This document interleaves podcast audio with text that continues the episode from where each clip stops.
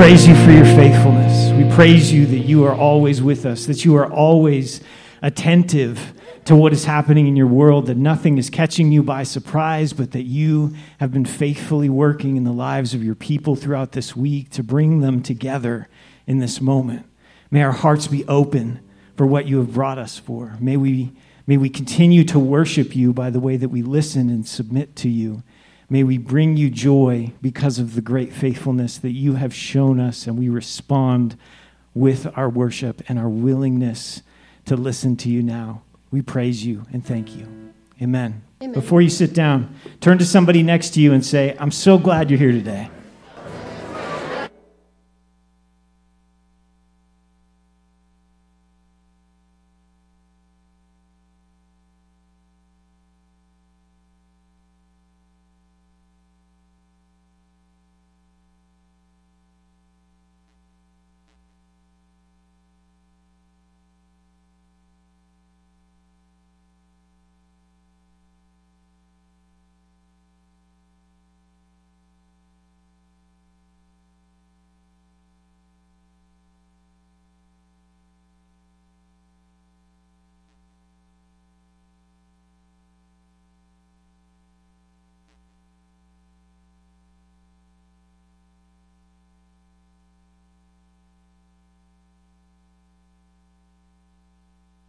Morning.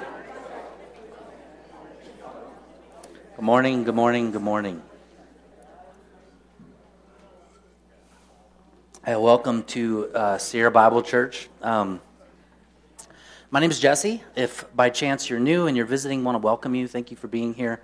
Uh, for the most part, um, I get to uh, read through Scripture and teach Scripture on Sundays, and it's a pleasure to do so. But I am just a, a small part of a wonderful team here, and uh, on behalf of that team, just want to thank you for being here. If, if you are new and you're looking to get plugged in, there is a card in the front seat, tells you about who we are, little QR code on there if you know how to use that.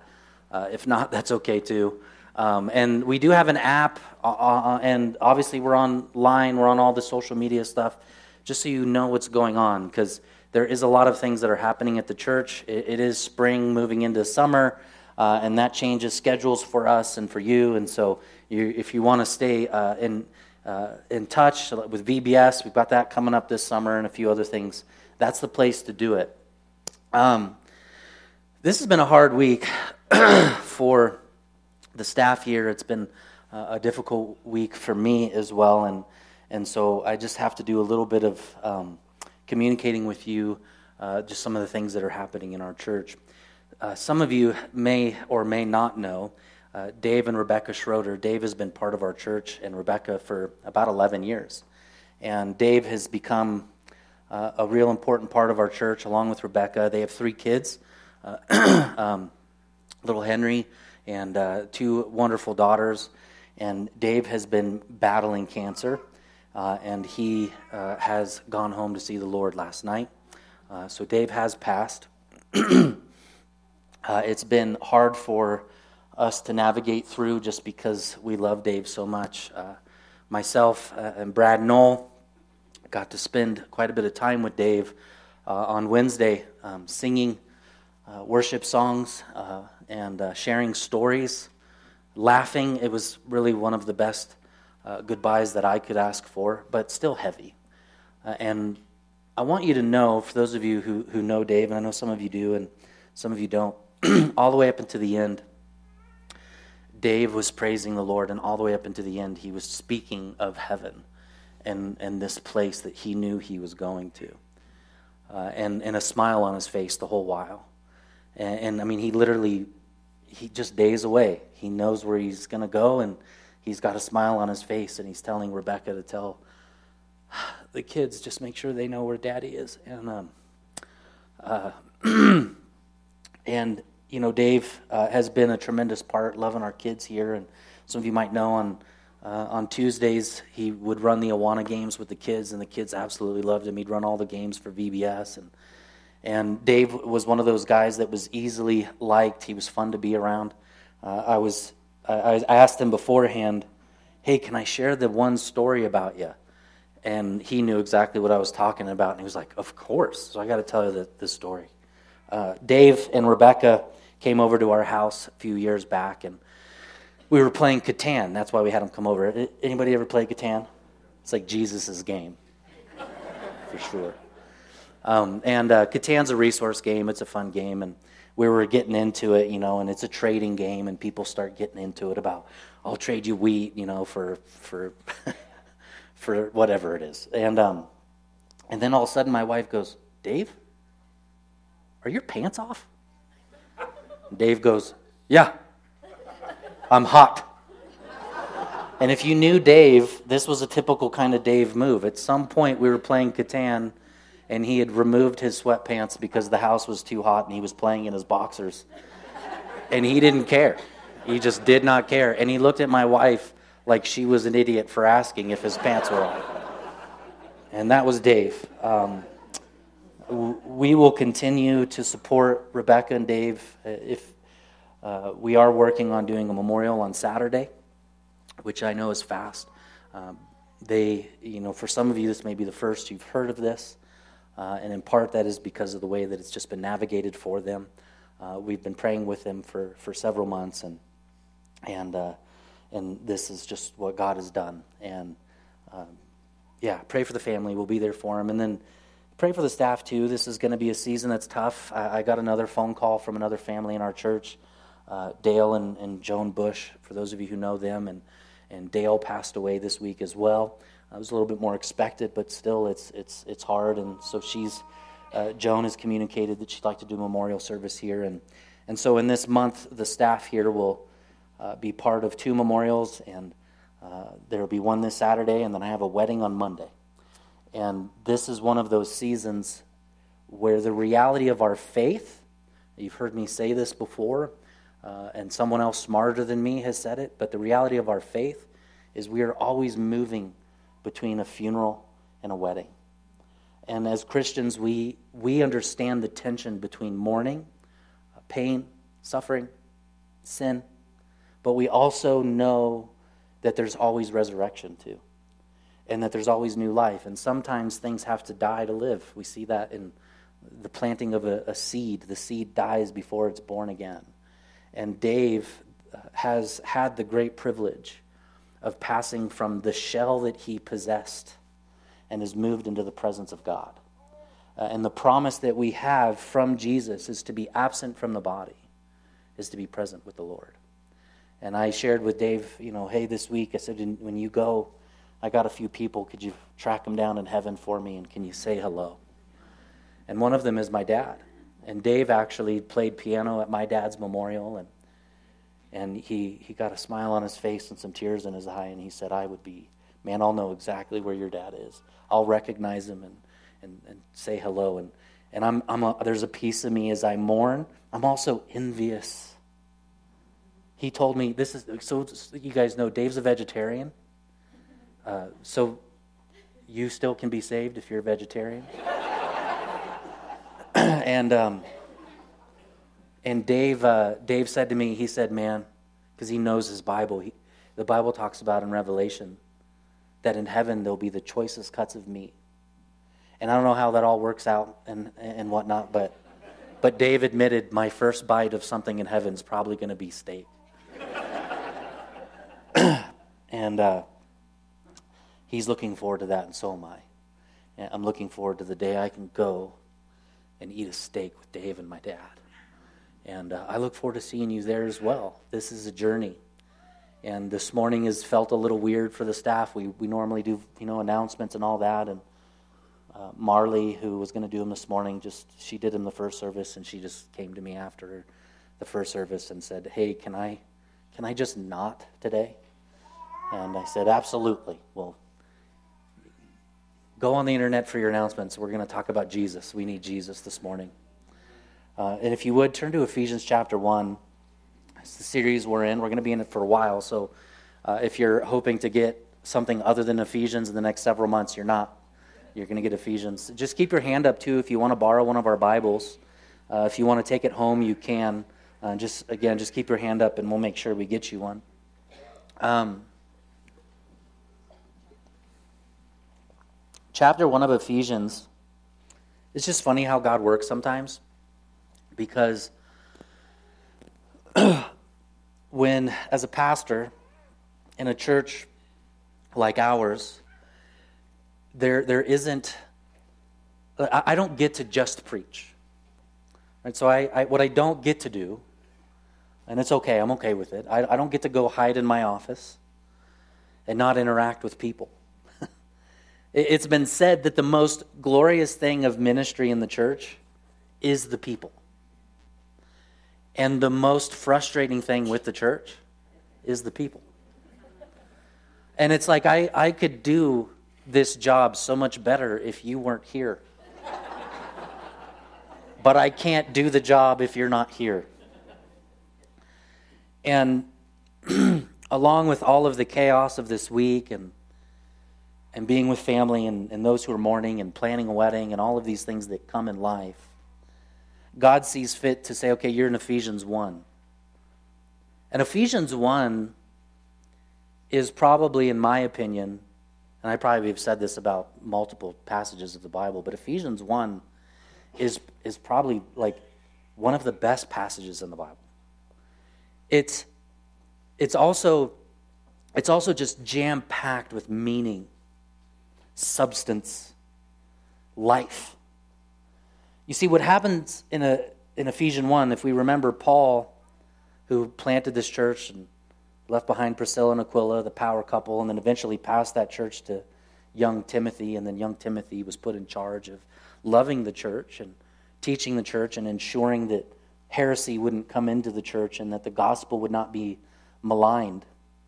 Paul's in prison and he's writing to this Ephesians church, to all of the churches in what is known as Asia Minor, that's modern day Turkey. And, and what Paul is attempting to do in chapter 1 is to give us a broad view of our salvation. Really, you could say that Ephesians 1 is, is like the perfect passage on soteriology. Eh, that's just a fancy word of saying the study of salvation. Uh, and I'm okay if like you don't get into the weeds of how one gets saved. I mean, Ephesians 1 is a passage that's used to teach, well, this is how salvation occurs from God's point of view.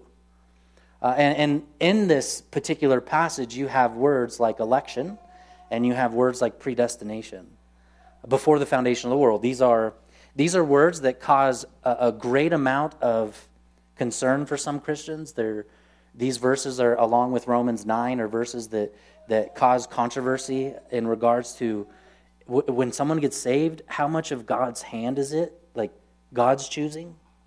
And how much of it is your choosing? Like, what did you do?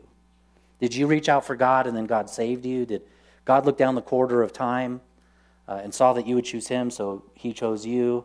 Is He uh, affectious in His, in, effectual in His his salvation that it's all him you know that that whole thing now at the end of the day it's a it's a great dialogue to have uh, i don't think it's something that should be argued over i don't think it's something that that should be fought over uh, I, I, think these words election and predestination are in scripture to cause praise and adoration to God. Uh, and so they shouldn't be avoided, but at the same time, we have to recognize that, that God has a role to play in salvation. He wants us to understand that role. And that is supposed to bring us to a place of praise. So, what Paul does in Ephesians 1, in this particular passage, is, is it's, it's a lot like if you've ever gotten into an airplane and flown above Nevada, and there's that spot when you're flying out of the Reno airport and you're in the air and you get a perfect view of Lake Tahoe. Right? And, in, and you're in the air and you can see, like, okay, that's the shape of the lake. This is where the mountain peaks are. This is how the rim trail goes around it. This is where these pieces of land are adjacent to the lake. You get a real clear picture of what the lake looks like. Uh, for me, all, over all the years of living here, I've always really uh, looked at that lake, whether it was on a picture or a drawing or a photograph, and, and been in awe at the lake in which we uh, you know, live right by this massive, beautiful, God made piece of creation. Uh, but I'll be honest, every time I look at it from above, there's that little place down on the left of the lake that kind of hangs off the edge that just looks funny to me. You know, like, why, why did God put that weird piece of the lake there?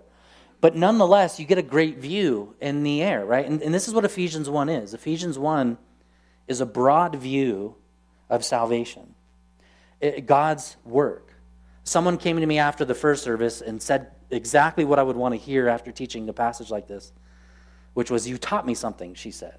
And then she explained what she learned, and I'll explain that to you. Ephesians 1 is broken up in three ways. The first part of Ephesians 1, verses 1 through 6, which is where we'll be this morning, is God the Father's work in salvation. We're not going to stand this morning in part just because of the flow, but I want you to just look at the text for me. Go to verse 2 of Ephesians 1 and notice the introduction after Paul mentions he's an apostle. And he gives us this introductory uh, idea of who, who he is and what his identity is. He, he's called by the will of God, he's an apostle, he's a sent one. And he's writing to the saints. Uh, that's our identity, uh, who are faithful in Christ. Verse 2 Grace to you and peace from, our, from God our Father and the Lord Jesus Christ. This is God the Father in verse 2. Then in verse 3, blessed be God and Father of our Lord Jesus Christ, who has blessed us in Christ with every spiritual blessing in the heavenly places. So, this first section here, he says, okay, look, God the Father, that's what's being listed. That part of the, the triune part of God, who has always existed beforehand. God the Father. He is the Father. And God is the Father Paul will tell us that he has blessed us because of Christ, through Christ. But look at what he says here as he goes on in verse 4. Even as he what? What's the word? Chose us in him before the foundation of the world that we should be holy and blameless before him. In love, he predestined us for adoption. The first part of Ephesians 1 is God the Father's work in salvation. After verse 6, if you read the scripture, you'll, you'll see that then the emphasis is on the work of salvation being made possible because of Jesus. So you have God the Father, he literally says, God the Father has planned our salvation.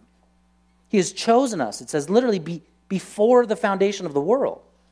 Now, we're not reading it this week, but next week it will say, as we get into it, it'll say, Jesus Christ has made this possible by his blood. He has redeemed us. Well, that is, he's purchased us out of the slavery, out of slavery from sin. And he's redeemed us and bought us out from underneath the wrath of God and into the love of God. Notice he says he predestined us for adoption, but he says he's done this through love, through Christ. And then at the end of Ephesians 1, you'll see the Holy Spirit seals us for salvation. This is all just in chapter 1. God the Father predestines and elects, Jesus makes possible, through his blood, and the Holy Spirit seals you for heaven. You know, this is the promise that Dave has had. That's why he is so confident in what God has, has done in his life and his call to heaven. God the Father, here's what this passage is teaching God the Father is saying that you cannot take credit for your salvation. Right? How many of you, how many of you did anything good before you were born? How many of you did anything bad before you were born? Right? One of my kids said to me the other day, Hey, Dad, do you know every kid kicks their mom? And I was like, What? Yeah, in the womb. Every kid kicks their mom. And he was trying to get me, like every kid has sinned against their mom, right? But really, that's not a sin, that's just being a baby. But the reality is, is that God is saying in here, He's saying, listen, I have chosen you. I have elected you. I have predestined you, which, which is to predetermine beforehand. I, I have planned this before you ever knew, before you ever did anything good or bad. That's what Romans 9 says. Before anything that you've ever done, I've saved you. I have elected you. What he's saying is this He's saying, I know and I knew that you would be saved all the way back in Genesis chapter 1 through chapter 3. And even before the foundation of the world and before the foundation of time, God is, has been at work from day one in bringing people to Jesus. And so Paul is letting us know, he's saying, okay, listen, listen, you have been elected by God the Father. You've been blessed by God the Father. He has given you fullness. And because of this fullness, he says, look at verse 3. It's just, just a couple words. Just a few. Blessed be God. Do you see it? So Paul starts out this letter, and basically what he's saying is this is he's saying, okay, in regards to election or in regards to your salvation, we have to understand that our salvation, for what purpose is our salvation? At some point, every single person in this room has asked the question, why do I exist? Maybe you've asked the question, why am I in Truckee? I mean, I remember when we moved from San Diego to here, it was like, why in the world is God calling us from sunny San Diego to wintry Truckee, California? Right? I know for some of you, you're like, I love skiing. Do you know how much I ski every year? Right? Some of you live in Tahoe and you visit Tahoe because you love skiing and hiking. I don't. That's for the birds, man. You know, especially when one of you shows me a picture of K2 on a busy day, or when we know that 89 and 267 are backed up all the way to Egypt. You know, and I'm like, dude, I'm staying home, yo. And go, okay, and then people ask me all the time, why are you here? Because God's effectual calling to be here has been clear as day. God has called my wife and I to be in this location, not because of snow, not because we love to ski and mountain bike and all that. We're here because we want to preach the gospel, and this is where God's called us to preach the gospel. Amen. And because of this goodness, this, this, this electing, this moving that God has for us, Paul says our job is to bless God. That's my first point this morning. That when we recognize the work of God the Father, the church should respond by blessing God. Another way of saying that is to worship God or to praise God. See, Paul knew something about the Ephesians church that was true in the Ephesians church that's true in our church today, and that is there isn't one of us, there's not one of us that is what we call worship neutral right? The, the, the, Westminster Confession, I believe it's the Westminster Confession. If it's not the Westminster Confession, it's another confession, essentially says and asks this question Okay, why do you exist? Is the question that it asks. Why, why are you here living? Why were you born? Why are you in Truckee? Why are you in Tahoe? Why are you wherever you're supposed to be? Why? Why? Why? Why? Why did God bring me into the world? I mean, my kids are asking this question right now. My, my oldest son and, and the rest of my kids, this is the first time for them that they can tangibly remember someone they love passing away. And my friends are friends with all of Dave's kids. And my son, who kind of tries to hold his golden heart uh, hidden from people, was texting his friends last night in the youth group and saying, hey, we need to be praying for the Schroeders. We need to be uh, reaching out to Charlotte and Sophia. I can see my son asking the question, why? Why life and then death? I mean, we're going to live and we're all going to die. I don't know if you came here this morning to be reminded of your, your frailty, your fragility, the fact that, that there is no guarantee when you walk out this door that you'll ever walk back in this door again. They're asking the question, why? Why do I exist? Why, do I, why am I living? What is the purpose of life? And, and, and those who have built this confession have answered it from Scripture, like Ephesians, as well as other places in Scripture. That the chief end of man, the goal of man, is to glorify God. When Paul says, Blessed be God, Paul's essentially saying the whole purpose of the church, the whole purpose of Christians, the whole purpose of Christianity is to glorify God, to show the weight of God. And when he says blessed, that word blessed is actually, in the original language, is closer to shalom, the perfectness of God. That every desire, everything that we, we need is found in God. But they were smarter than this, the, those who've made confessions. Uh, I'm a big fan of confessions and creeds. Uh, and the reason for that is because essentially the confessions and creeds are a bunch of Christian guys who said, okay, listen, we got to get our ducks in a row. What do we really believe? And so they would get basically get into a locked room and they would argue about Scripture. What does this mean? What does it mean to be a Christian? What does it mean to be saved? What does it mean to glorify God? What does worship mean? What does sin mean? And, and, and you can find these confessions, like the Westminster Confession, and it breaks it all down for you. It asks a question, and it's really simple and straightforward. They've spent a lot of time in prayer and study to make quick, pithy little answers for us that we can grasp. And, and so, this statement that they came up with, which was, the chief end of man is to glorify God, that should sound amazing to you. That, that basically, okay, my role, my job, the reason I exist, The reason God has me in Truckee, the reason God has you as a father, the reason that God has you as a wife or a husband or in any job is to glorify and magnify Christ. Dave was sitting there in the room with us this Wednesday and he said, Man, I've been in the cancer center and I'm walking down the halls and he's telling people in his frailty, in his brokenness, he's telling people all the way up to the end, I'm going to heaven. And he said, Some of those people in the cancer center are going, okay. And others who know are going, okay. All the way up until the end, he was witnessing, sharing Jesus, and he was telling us stories of, of all the folks that he had impacted with the gospel in his time of being sick. And then, and then we had the opportunity to, he, he showed us his YouTube videos of of the, the plays he did when he was part of Calvary Chapel. And if you know Dave, you know these things to be true. You know, he was an angel in one of the skits rolling around on roller skates.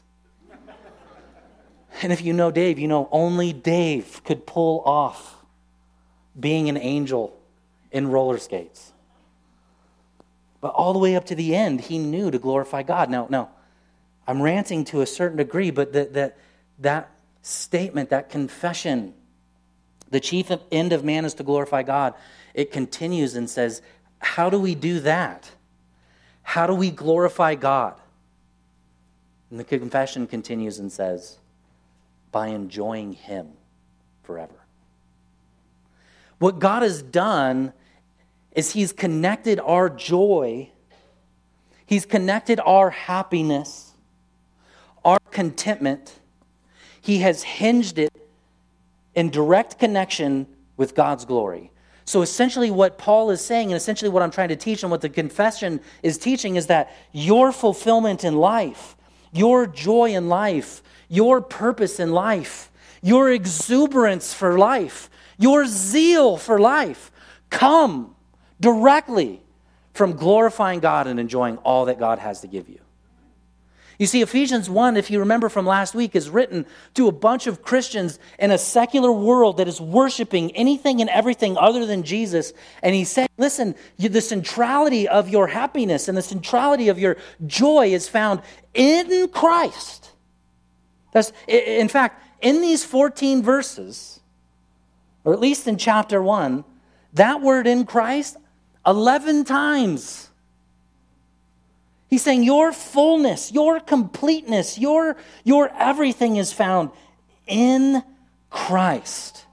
Blessed be God the Father. Praise God the Father. Because all of us are built to worship, right? None of us are worship neutral.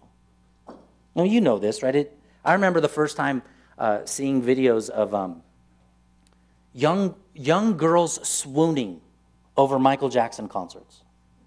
Do you remember those as a kid? I, I remember, I don't remember where I saw it, but I remember the first time someone was talked about how Elvis Presley came on the scene, right? How many of you were alive when Elvis Presley came on the scene? You don't have to. None of you want to raise your hand. Terry, thanks, buddy. I appreciate you, man. I, I saw a documentary on this one time. I can't remember when.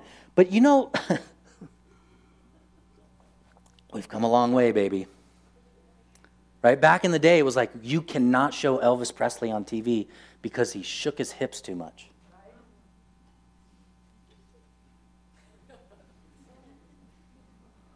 What prudes. Little did they know what the future has, right? Like that was the thing. And, and the, you'd see these people, these gals in the crowd. Oh, oh.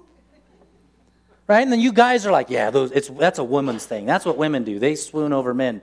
Well, it doesn't take much to look at how stupid guys are when it comes to worshiping and praising other things, does it? All you have to do, and I've done it multiple times, I've gone to many, many NFL football games. And if you walk into a stadium of an NFL football game, I've been to a Chief and Chargers game. They're rivals, just so you know. Some of you have been to a Raiders Chargers game. Some of you have been to those kind of games, and you recognize when you look into the crowd, there are people dressing up like pirates for the Raiders and dressing up like you know, if you're a Vikings fan, you paint yourself purple. You go, hey man, what are you doing? Paint myself purple. All day? Yeah. Go Vikings. If you took a first century Jew and you put him in a time machine and you put him in the middle of a football stadium and he stood there with his culture, his background, and him knowing what the world is like and how people worship, he would look around and say, These people worship gladiators. We, that's what worship is. And you're, you are absolutely built for it. You will give yourself to something. You will praise something. You will, your heart will sing for something. And it's either singing for Christ, He's the center of all for you, He's the object of all for you, or you are centering it around something else. I mean, I'm just appalled that we now live in a day and age. You think about where we came from with Elvis, and, and now, for those of you who may not be aware, we live in a culture that edifies and lifts up. Oh, hey, if you need to make money and you're a young woman, all you got to do is make an OnlyFans account. And you can connect with your fans, you can post racy pictures of yourself, and, and, and you can have all the things that you want. All of that is, is worship. That's why pornography exists. The reason men are drawn to it is because it's an easy way to feel loved and fulfilled without having to work for any love or fulfillment. It's an easy way to, to find healing, even if it's just for a moment.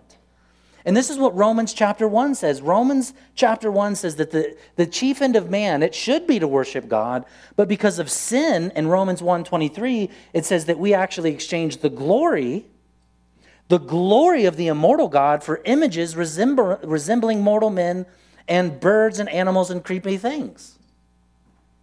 Well, this is written in the Middle East. What's in the Middle East? You've got these massive pyramids You've got the Sphinx, you've got the history of Egypt, and this is exactly what he's talking about. And today, we do the same thing. We care more for the woods and the, and the forest than we do for actual people, for, people, for even unborn people. Because we exchange naturally without the intervention of Christ, without God's salvation, God the Father working through Jesus to save us, all of us will be guilty of exchanging the glory of God for that which is not really glory for that which has been created by God. And all of us have this bend. He actually goes on in Romans 1 and says they exchanged the truth, the truth about God for a lie, and they worshiped and served creature rather than creator. So the question this morning is not do you worship? The question this morning is whom do you worship? You don't get to say, I don't worship. You may disagree with everything that I say here this morning, but I, I, I believe firmly that if you are here and you're a skeptic and you're searching for who God is, we're glad you're here, we want you to be here. But if you leave and you say, I don't believe any of that nonsense, that's fine, but I don't think you can say that about what I've just said about worship. I don't think you can walk out of here and go, I don't worship anything. Yes, you do. And if you don't believe me, the Bible says, where your treasure is, there is your heart. All you got to do, open up on your little, your little app, your checking account, and look at where you've spent your money in the last month. And all of a sudden you start realizing, whoa, I, I drink a little more coffee than I thought I did. Maybe, I got to be careful. We got some coffee shop owners here. They don't want me to talk about this, but I, I think if you added up the, the language there, you added up the numbers there, you would see you run to coffee and caffeine more than you run to Christ. And that's a gentle rebuke. That, that's not, hey, your salvation is being questioned. That's not, but, but at the end of the day, that is how you know if you've placed your life in the centrality of Jesus or not. You can at least be honest and say, you know what? Yeah, every now and then I doctor myself and self soothe myself with candy. Anybody like to do that? Man, I don't know what happened in the last year. I used to not snack at all, but man, I crave peanut butter cups every night now. That's one way you know sin's real. That's how I know total depravity exists. Because the body never craves, like you never wake up and you never go, I could use a nice, good stock of broccoli.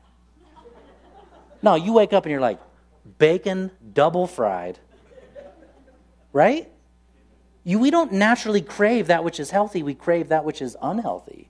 And I think if you just do a little bit of survey in your life and you go, okay, I'm supposed to I'm supposed to bless God, not my own appetite. Do you know that's why we're called to fast as Christians? To remind ourselves that we don't live by bread alone, but by every word that proceeds from the mouth of God. There are a couple places you'll see in the scriptures, okay, avoid eating for a season so that you aren't you aren't led by your natural appetites and your natural inclinations and the natural way that you want to live, but you'll trust the Spirit.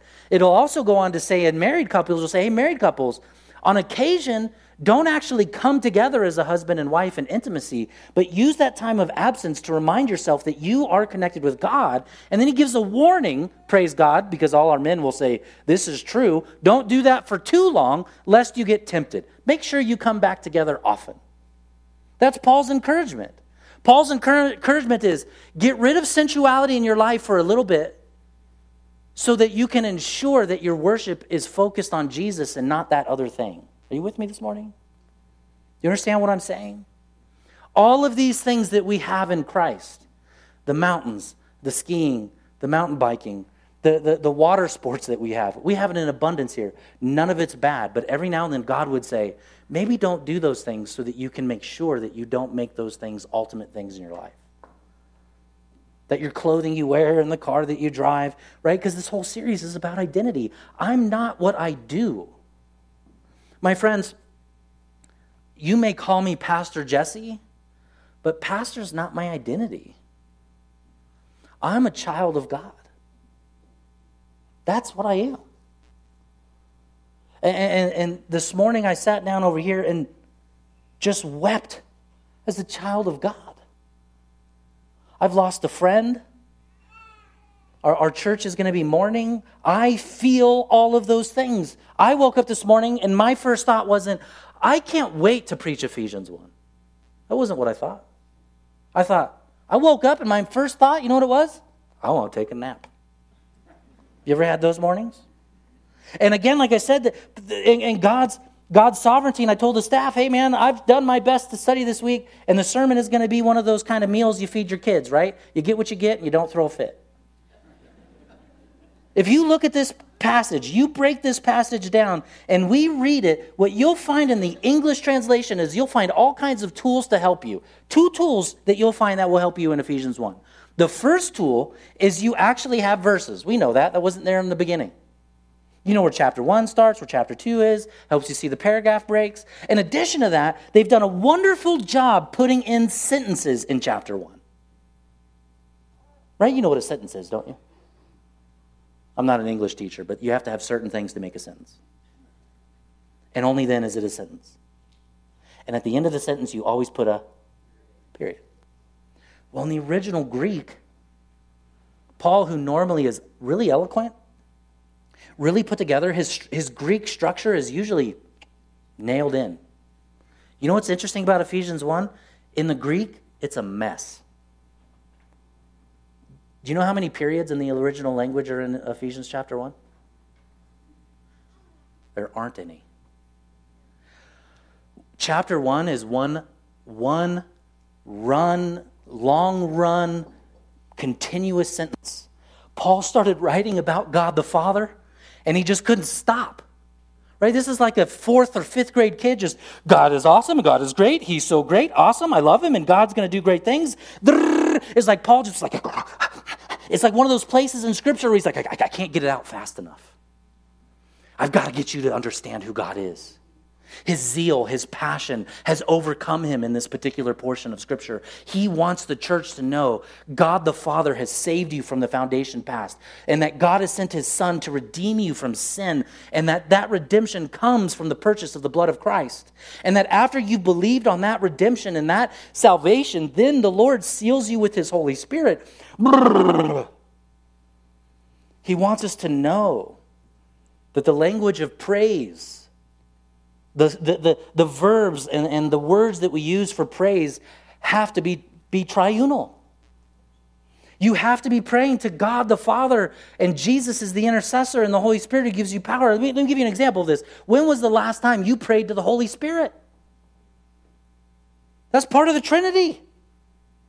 That's the part of the Trinity that God left behind for every believer to indwell within you. When was the last time you said, Holy Spirit, thank you for convicting me of sin? When was the last time you prayed, Holy Spirit, would you convict me of sin? Holy Spirit, would you help me live a spirit filled life, not a life of sensuality. I mean, one of the prayers that our elders have had for Dave is that he would be able to die well. And there was a short season we, we thought, man, I don't know, this is tough, this is hard. But it became really clear at the end with even his kids and his wife. Dave literally said, I can hear the Lord calling me home. Isn't that where we all want to be? That when our time comes, we know that our salvation is sure in time past because God made it so. We know that the blood of the Lamb has redeemed us, and that is the truth that we are found in Christ both legally and vitally. I mean, that's what that in Christ means. There's two meanings there. Legally, it means everything that is Christ is also yours. Uh, how many of you are married this morning? Come on, raise your hand. You got to be proud about it. If you found a wife, you found a good thing, the Lord says. And if you haven't found a wife, keep looking. She's out there somewhere. She might even be here. Just got to look around a little bit. And when you get married, right? When you get married, and let's say one of the, the party of the spouse, they come in and man, they've done their due diligence. They got an education. They've saved their money. They have no debt. They maybe even own a home. And they married somebody who is the opposite, because opposites attract, right? You, you marry someone who's never heard, never heard of Dave Ramsey. They know nothing about budgeting. All they know is that Visa has the ability to give them immediate happiness. And so they bring into the marriage some debt and they bring in some poverty and they bring in some bad mentalities. Well, legally, when you get married, when you do it under God's eyes, when you get married, guess what? The person in poverty gets to share all the wealth. All of a sudden, that person goes, I can get more debt. But you know this, right? When you get married, what's mine is yours, and what's yours is mine. We share. That's what it means legally. And that's what's true in Christ. In Christ, when he says, Blessed be God, we're in Christ, mentioned 11 times here. That's true legally. What that means is all of God's riches, all of God's fullness is shared with you. And in that legal marriage with Christ, which is what we'll get to in Ephesians 5, we'll get there in Ephesians 5. It'll probably next year sometime, but we'll get there. All of it is now shared with God. And you know what? In that relationship, in that marriage with Christ, do you know what we bring into the marriage? The only thing you bring to Jesus. The only thing you bring to Jesus. And the only thing Jesus wants from you is your sin when you came and when you come to the throne of God in faith, and, and God the Father declares in that marriage, do you covenant for richer or for poor? Jesus says yes, knowing that you are very, very poor. And then he gives you all of his wealth. You'll see a little bit later in chapter 2, Paul's prayer for all of the Ephesian problems and all their false worship is he says, The solution is that the eyes of your heart would be illuminated to the richness that you have in Jesus Christ. Are you hearing me, church? That your solution to your problem isn't to fix the problem. You've come here this morning, all of us have come here this morning, and there are a multitude of problems in this church a multitude of problems in your marriage and with your kids, a multitude of problems. Do you know what the solution is according to Ephesians? That the eyes of your heart would be illuminated, that you would become aware of the riches you have in Jesus Christ. We get so busy, we got to stop doing this and I got to start doing that. And Jesus is saying, none of that matters until you understand who you are in Christ and that your eyes finally wake up. That's the prayer for the church. That's what brings revival. That's what causes worship. When we finally wake up to the inheritance that we have in Jesus. Because not only are we bound to him legally, theologians say, we're also bound to him organically or vitally. Literally, the Spirit of God in Christ comes into you. And the word that Peter uses when he describes this, the original word is sperma. It's the Bible's way of saying that when you put your faith in Christ, the literal DNA, the sperma of God, becomes a part of you. And it changes your DNA. It changes everything about you. As he says in verse 4, because of his great love. He loved you so much that he put his DNA in you. so that you could be a new creature. And that, yes, you'll have, hear me out, church, because a lot of churches get this wrong. Christianity is not about making your life better, it's about making this life bearable so that we can rejoice in the next one to come. It's about the pain in this life that does exist, but we, ha- we don't mourn as those who don't have hope. Right? The, to see again that confident look on Dave's face, I'm going to see Jesus. I want all of us to be there one day. I'm going to go see the Lord. I hear him calling me home.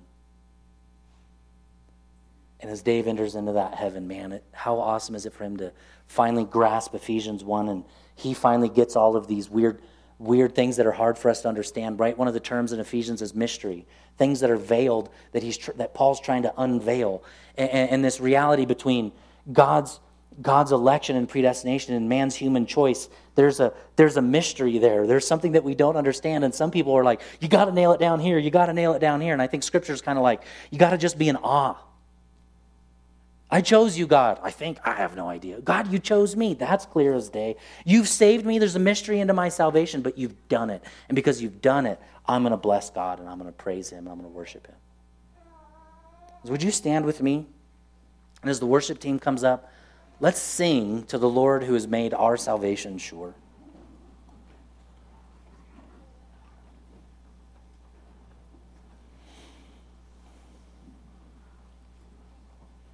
haven't even got into the blessings that should cause us to to sing out. And I'll just say, you know, as we're in this book, you know, I give you notes each week, and those are there to guide you. But know that we're just going to layer this thing out and be led by the Lord as we teach through this this series, and trust that God's going to speak to us and build us into the church that He wants us to be. Because you are here for a purpose, friends. You if you live here in Truckee and in the, the basin, God has called you to glorify Himself, to shine bright, and to share your faith with as many people as possible. Because they need that assurance of salvation like Dave had. That needs to be shared. And, and be sure that God will carry you in that calling because it tells us not only, not only did He foreknew us before the foundation of the world, but if you remember, it also says that He has established, established good works before the foundation of time that we would walk in them. That means that this is so crazy to me. God knew not only when he was to that he was to save me, he knew that he was to have me do Dave's memorial on Saturday. That that was to be a good work I had to walk in, that I have to walk in. And he predestined and elected in his own right to bring me to this stage to preach the gospel to you that you would go and preach the gospel to others. My job is fruitless unless you understand it as, as I equip the saints for the work of the ministry. We've come together in this moment so that we can be spread abroad in this community and share the great light and love of Christ with as many people as possible. There are still a few empty seats here. You know, every statistic says SBC won't grow past the number it's at because as soon as the sanctuary is 80% full, people stop inviting people. Would you do me a favor? Don't do that. Let's blow all those statistics out of the water. Like, what happens when someone's so in love with Jesus that they're okay to sit on the floor to worship God? They don't even need a chair. That's the kind of movement I want to be a part of. There's no parking here. We don't have room to put people. We don't have anything, we have, we have nowhere to store anything. We've got a dance floor in that corner over there. If you need a dance floor for anything, just let us know. We don't know where to store stuff. And we're calling out saying, okay, God, you have a purpose. The gospel is still going to go forth in Truckee, California. Whether we preach it or not, God says his, the rocks will cry out. And, and I, I cannot quiet down or mute the gospel. I cannot sit here and be content with just who's in the room. God has a calling for you. He wants to grow you. He wants to love you. He wants to call you onto new heights. But, my friends, the gospel has always been in the business of calling more sinners into this place that they would know that they can be saints in Christ. And I don't care if we run out of room or not, we'll stack people. We're, I don't care. I don't care. I don't care if people got to sit on your lap. It's worth it, isn't it? It has to be. It has to be worth it. Because the days are growing dark, and Christ is literally looking for people to stand and say, Here I am. Send me. I'm not content to live in this world and let it just go to trash. I'm going to preach the gospel. I'm going to tell as many people about Jesus as possible.